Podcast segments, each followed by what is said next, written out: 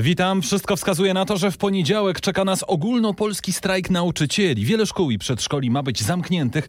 Dla rodziców to jest ogromny problem logistyczny, no bo co zrobić z dzieckiem? Ten problem może potrwać kilka dni, bo przecież ten strajk najprawdopodobniej na jednym dniu się nie zakończy, chociaż jeszcze nie wiemy, co się będzie działo. Niemniej jednak warto już teraz wyjaśnić i objaśnić, jakie rodzic ma prawa, jakie ma możliwości działania w pracy, co zrobić, żeby móc zaopiekować się swoim dzieckiem, bo mamy kilka opcji, o nich rozmawiamy rozmawiałem z Tomaszem Zalewskim z Państwowej Inspekcji Pracy. Posłuchajmy, jakie mamy prawa. Pierwszym naturalnym odruchem e, rodzica, pracownika w sytuacji, kiedy dochodzi do niego informacja, że szkoła, e, przedszkole są zamknięte z powodu strajku, jest e, zabrać dziecko ze sobą do pracy.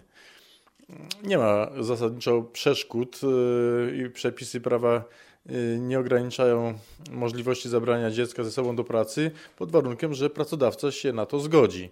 No bo jednak e, miejsce pracy mm, to jest e, podstawową funkcją, jest właśnie wykonywanie obowiązków zawodowych, świadczenie usług na rzecz pracodawcy i pracodawca mm, niechętnie często będzie patrzył na dzieci towarzyszące rodzicom. Ale zgoda pracodawcy musi na to być. Ja nie mogę siłą przyprowadzić, mówiąc najprościej, swojego dziecka. Pomijam oczywiście kwestię, że pracuję, nie wiem, na placu budowy albo, nie wiem, e, pracuję gdzieś na kasie, gdzie siłą rzeczy nie ma gdzie tego dziecka trzymać. Tak, nawet jeżeli teoretycznie rodzic ocenia, że będzie dziecko w jego pomieszczeniu pracy, w jego, e, na jego stanowisku bezpieczne, to mimo wszystko ostateczna decyzja e, należy do pracodawcy i on po prostu decyduje, kto wchodzi na zakład pracy i czy może tam przebywać i to dotyczy także sytuacji nadzwyczajnych y, dzieci, które nie mają opieki y, w szkole ze względu na przykład na strajk. A żebyśmy mieli jasność, jeżeli dojdzie do wypadku takiego dziecka, nie wiem, rozbije sobie głowę, różne rzeczy mogą się zdarzyć. Kto ponosi za to odpowiedzialność? Rodzic czy pracodawca, właściciel tego miejsca? Pracodawca ponosi odpowiedzialność za wszystkie osoby, które są na terenie zakładu pracy. Więc, to dlatego może być niechętny. Więc, y, więc przypuszczam, że nie będzie chciał ryzykować,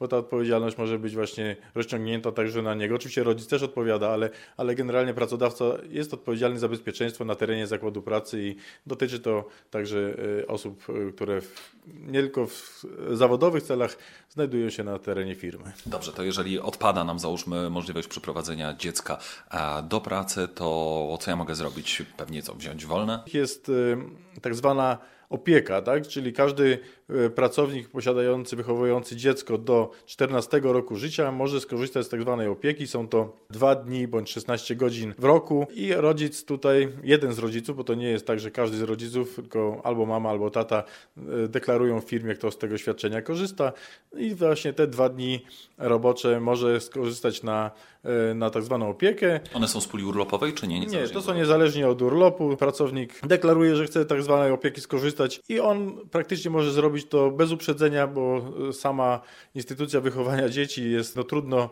przewidywalna, więc no, pracodawca jest związany z reguły takim wnioskiem pracownika o opiekę i powinien udzielić pracownikowi, jeżeli złoży taki wniosek. Powinien, czy musi mi udzielić, czy może mi szef tego odmówić? Musiałby mieć bardzo ważne powody, żeby odmówić pracodawca, bo celem tej właśnie opieki jest wykorzystanie wolnego no właśnie w nieprzewidzianych sytuacjach. Także tutaj musiałby pracodawca od, mieć jakieś naprawdę bardzo ważne powody, żeby nie przyznać tego świadczenia pracownikowi. Dobrze, to sytuacja skrajna. Przychodzę do swojego szefa, słuchaj, w poniedziałek mam zamkniętą szkołę, muszę zostać z dzieckiem, a pracodawca mówi, słuchaj, zatrudniałem ciebie, nie twoje dziecko, nie interesuje mnie to, musisz przyjść. Co ja mogę w takiej sytuacji zrobić? Czy mogę jakoś siłą nie przyjść, no bo wtedy mogę dostać jakąś karę dyscyplinarną? Pracodawca jest zainteresowany, żeby pracownik e, przyszedł, no ale e, też musi wejść w buty tego pracownika i starać się zrozumieć, zrozumieć jego sytuację. Zresztą rozporządzenie mówiące o usprawiedliwianiu nieobecności w pracy przewiduje okoliczność taką, że pracownik, jeżeli jest postawiony w sytuacji nagłego zamknięcia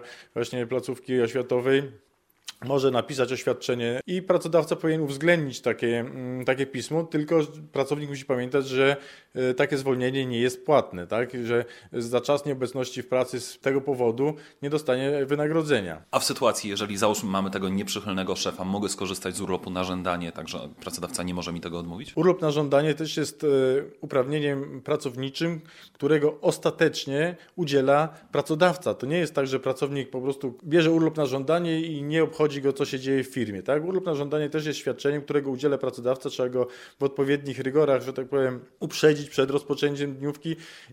Z założenia to jest podobna sytuacja jak w przypadku tak zwanej opieki na dziecko. Pracodawca powinien tego urlopu udzielić, no bo on jest przewidziany, dedykowany na sytuacje właśnie takie nagłe, które nie są możliwe do przewidzenia. To był Tomasz Zalewski z Państwowej Inspekcji Pracy.